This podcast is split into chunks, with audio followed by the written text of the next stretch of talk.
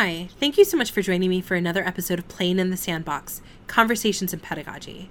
My name is Katherine Troyer. I am the Assistant Director of the Collaborative for Learning and Teaching here at Trinity University.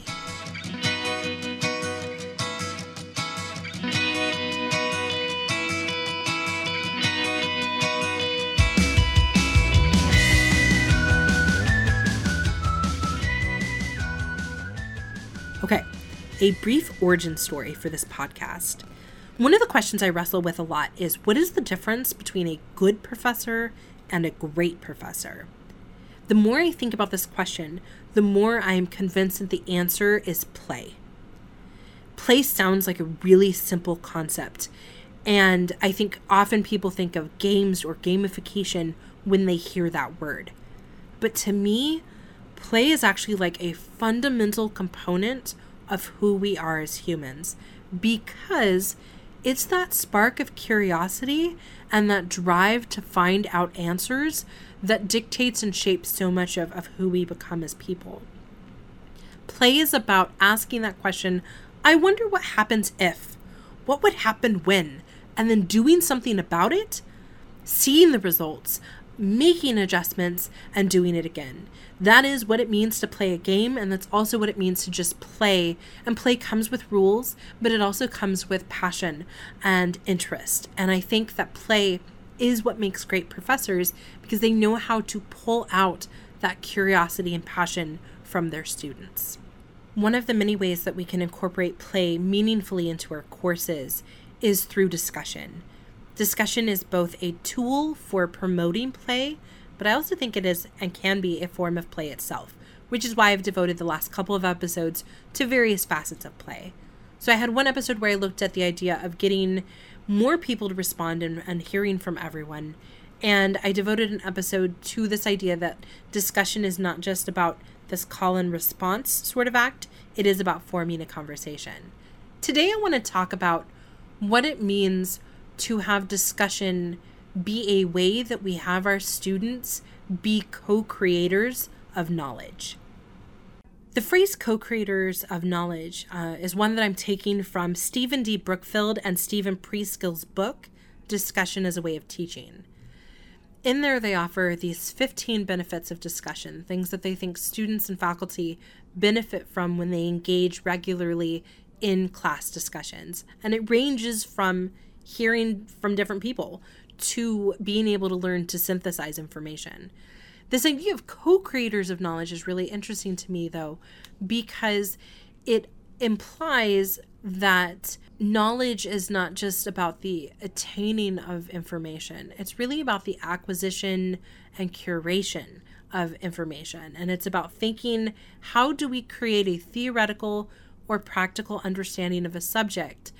And if we think about knowledge in this sort of more curatorial aspect, then it is possible to create knowledge, to create systems of knowledge, and we can do that through discussion. And that act of creation, the act of creating something, is itself a form of play. In the other two episodes about discussion, I was able to provide some sort of really easy, immediate things that you can put into any class that you're currently teaching that will allow for the discussion to be richer and more conversation based. It's a little harder to offer sort of easy answers to this idea of using discussion to help students become co creators of knowledge because this is a more systemic change. This is about really carefully thinking about discussion as a form of active learning where students are helping to assemble the pieces into a picture that makes sense. Making these large changes is worth it because what we are doing by helping our students to become co creators of knowledge is helping them to move along the spectrum from being a novice in a field to being an expert. And of course, that won't happen in one semester or even in four years of an undergraduate career. But as James M. Lang discusses in Small Teaching, the difference between a novice and an expert is not simply the amount of information that they've acquired. Rather, it's actually about the ability to create relationships between all of these different moving pieces and to build connections that are meaningful. And having our students to become co creators of knowledge is having them engage in that process of seeing how the things that we're talking about in class intersect and work together. One of the first things we have to do is to help students to understand that knowledge is being created so that they can see that they can become co creators in part because you yourself are creating the system of knowledge as it's going to be understood in the next 15 or 16 weeks. This means a couple of things. It means being open to having a discussion about your course design. Why did you choose the text that you did? What is the relationship between the things that they're looking at at the beginning of the semester and the things that they're going to be looking at later in the semester? How do the assignments fit into things? And so some of it's about just sharing this is how this course has been created, and this is the system of knowledge that I'm hoping to share with you this semester. It also means talking to them about what is often called the systems model of creativity, where we have a domain, a field, and a person, and there's sort of this constant interaction between things. And so we have an individual who comes up with something novel, whether that's the discovery of a scientific principle or a novel, and then they submit it or it goes through the field which is the gatekeepers and these are the people the peer reviewers that decide whether or not something is quote worthy of becoming part of this larger system. And then once the gatekeepers have approved something, it enters selectively into the big domain. And the domain is the stuff that people know about. It's our understanding of a system of knowledge, which then trickles back down to the individual who says, okay, here's what's already existing. What can I contribute to this? And just having that conversation of how that relationship works allows students to see that all domains, all disciplines are created and again curated. And so this is a great place that we can begin our conversation by simply getting students to discuss how knowledge is created you could go 2.0 on that and you could actually have students help to design a course or help to design a certain part of a course. This isn't an option for all subjects, this isn't an option for all classes. But you could have the first, I don't know, 10 weeks be your creation of knowledge that you are going to be engaging with, and then have the students help decide the last five weeks what are they going to bring to the table? How do they think this topic can be enriched by looking at this other topic? Again, this is like a massive undertaking and it's a very scary undertaking, but you could make the entire course design a continuous discussion of what should and should not be included. There are, of course, a lot of less sort of terrifying ways that you can encourage students to engage in this co creation of knowledge. And it could be as simple as you talking to them about your research and sharing with them how you're creating knowledge in your own f- specific field and how that relates to the course, how their thoughts have maybe shaped something that you've been thinking about. If you are working on a manuscript and you realize that a conversation the class had is informing your understanding, share that with them so that they can see how that's happening. It could be as simple as asking them to find something in the quote outside world that they have to bring in that has helped them to better understand the concept that you've been talking about. And this works I think very obviously for people in the humanities as a like, well, of course, we can bring in real world news and things like that. But so I've heard some incredibly interesting assignments where math professors, for example, have said, This is the subject that we're learning. Find a way that you are having your world outside of this class shaped by the ideas that you're now coming up with here. And what happens again is that they begin to realize that they are shaping this thing that has been learned in the classroom to fit within their world. Floyd Cheung talks about in a 2019 article for the National Teaching and Learning Forum the idea of preparatory notes. He talks about this idea that we should think about how we can individualize our teaching and learning in the classroom, but in a sustainable way. Originally, he used to do the more typical response papers, but now he has students turn in what he calls preparatory notes at least two hours before a class, students have to email with this 250 word note response. And in the syllabus, it says, quote, These notes are a way mainly for you to gather your thoughts and secondarily for me to get a sense of what is on your mind. You might write a brief reaction paper, pose some questions, share your observations on a striking formal feature, passage, or pattern, describe a connection between the primary and secondary readings, or explain a connection between the reading and your own life, another class you're taking, etc., etc. He says that he responds with a brief email before class, sometimes encouraging students to share their ideas and to follow up with him. That's a lot of work to do, though. So, what he does is he limits his responses to two sentences one that says, Thank you for observing this.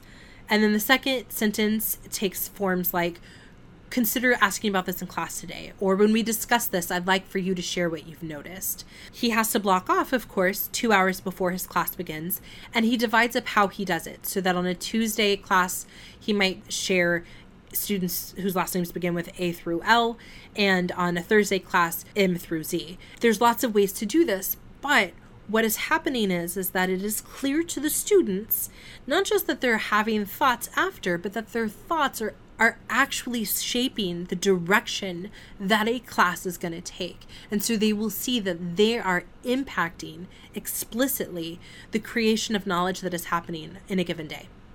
One technique that I use is something that I dub a team teaching activity, where students are required to meet with me ahead of time, a week before their assigned date. And by then, they have to have already accessed the material for that upcoming class period. What they have to do is come up with a nugget that they want the students to walk away with. Here's the one thing that I think is most important about what we are talking about today. And then they have to create questions that will help students to see the various nuances of that particular nugget.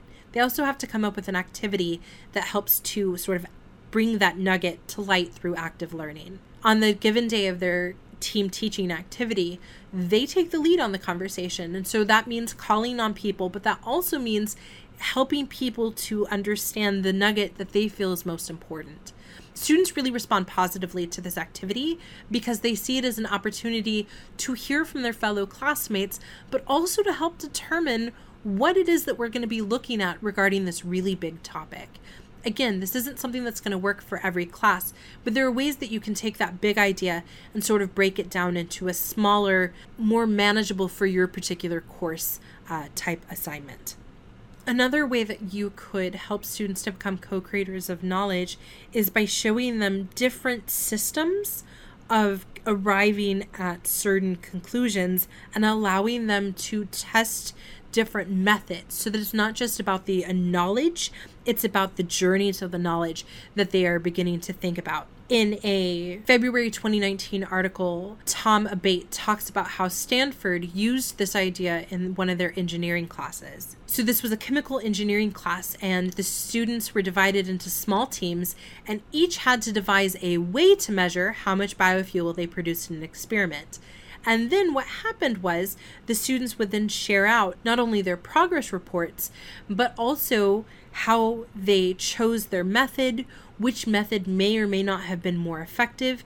And so students are actually designing their own experiments in this case so that they can make mistakes. And then this is really key share their experiences and then improve their techniques through iteration. So active learning in this form, this discussion of, of how do we arrive at this knowledge, how do we build it, how do we shape it, can happen regardless of whether you're teaching a humanities class or a STEM class. It's really about thinking what does it mean to create knowledge?